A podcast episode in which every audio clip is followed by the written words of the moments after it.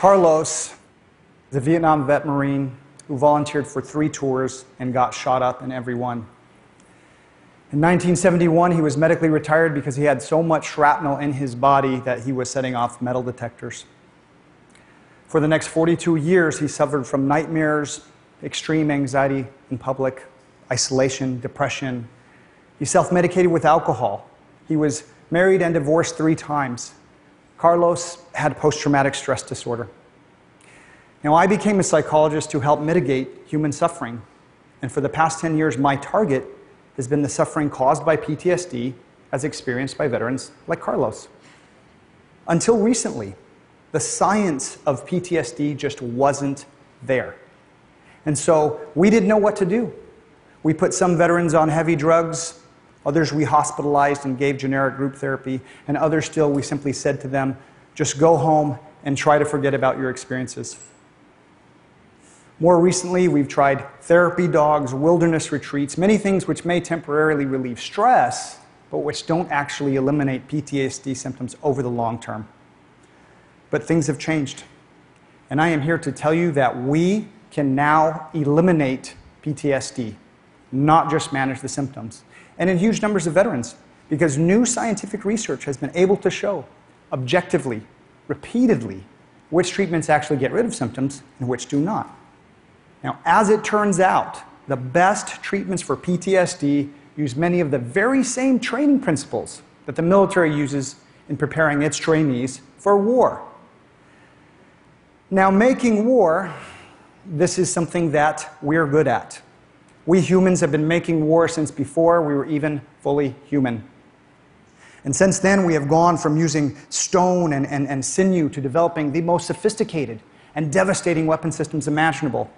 And to enable our warriors to use these weapons, we employ the most cutting edge training methods. We are good at making war. And we are good at training our warriors to fight.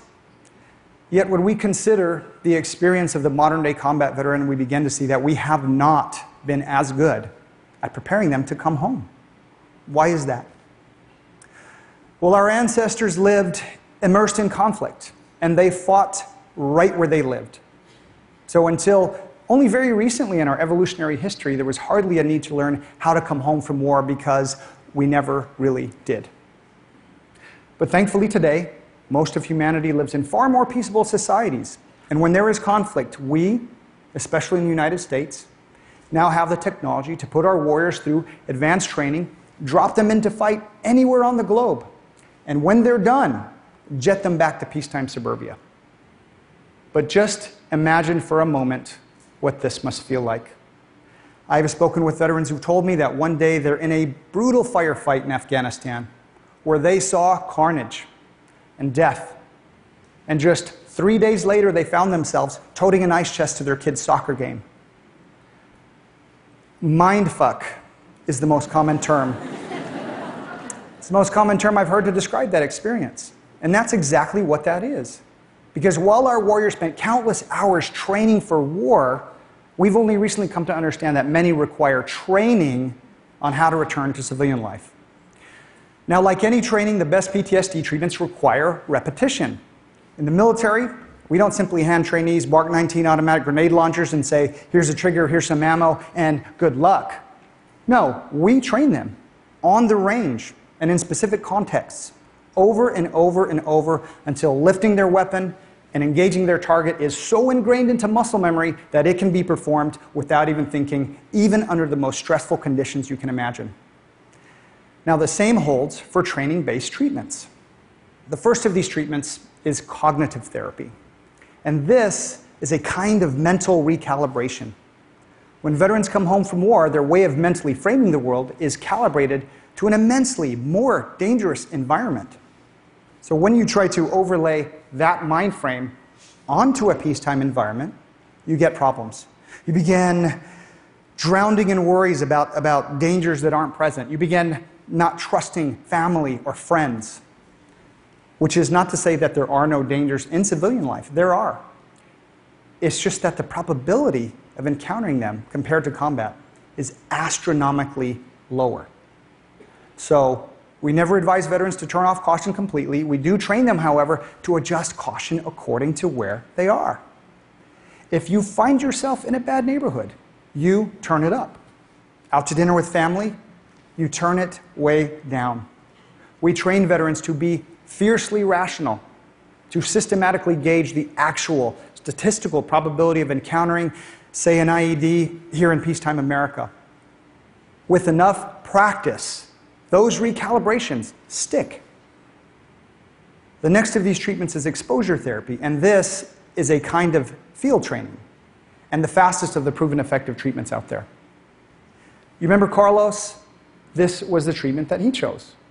And so we started off by giving him exercises, for him, challenging ones, going to a grocery store, going to a shopping mall, going to a restaurant, sitting with his back to the door, and critically staying in these environments. Now, at first, he was very anxious. He wanted to sit where he could scan the room, where he could plan escape routes, where he could get his hands on a, on a, on a makeshift weapon, and he wanted to leave, but he didn't. He remembered his training in the Marine Corps, and he pushed through his discomfort.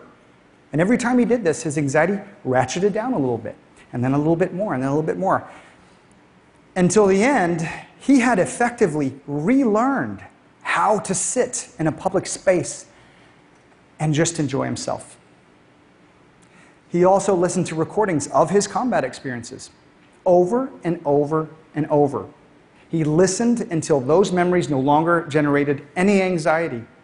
He processed his memories so much that his brain no longer needed to return to those experiences in his sleep.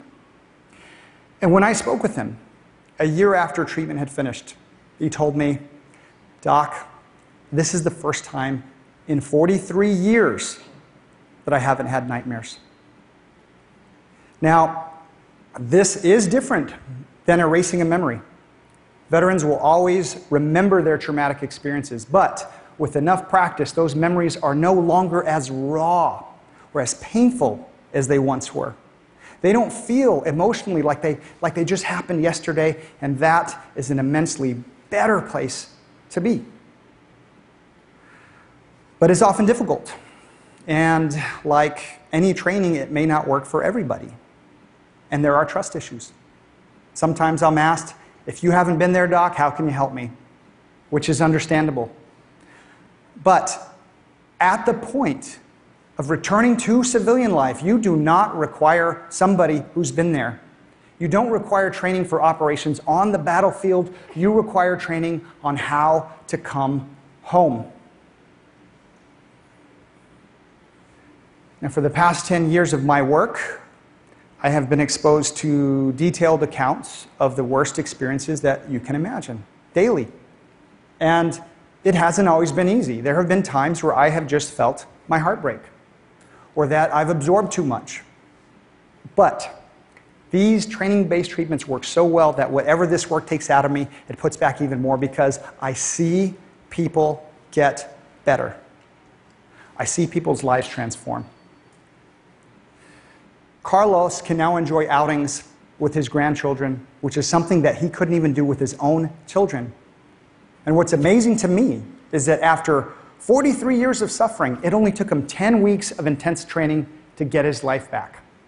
And when I spoke with him, he told me, I, I know that I can't get those years back, but at least now, whatever days that I have left on this earth, I can live them in peace.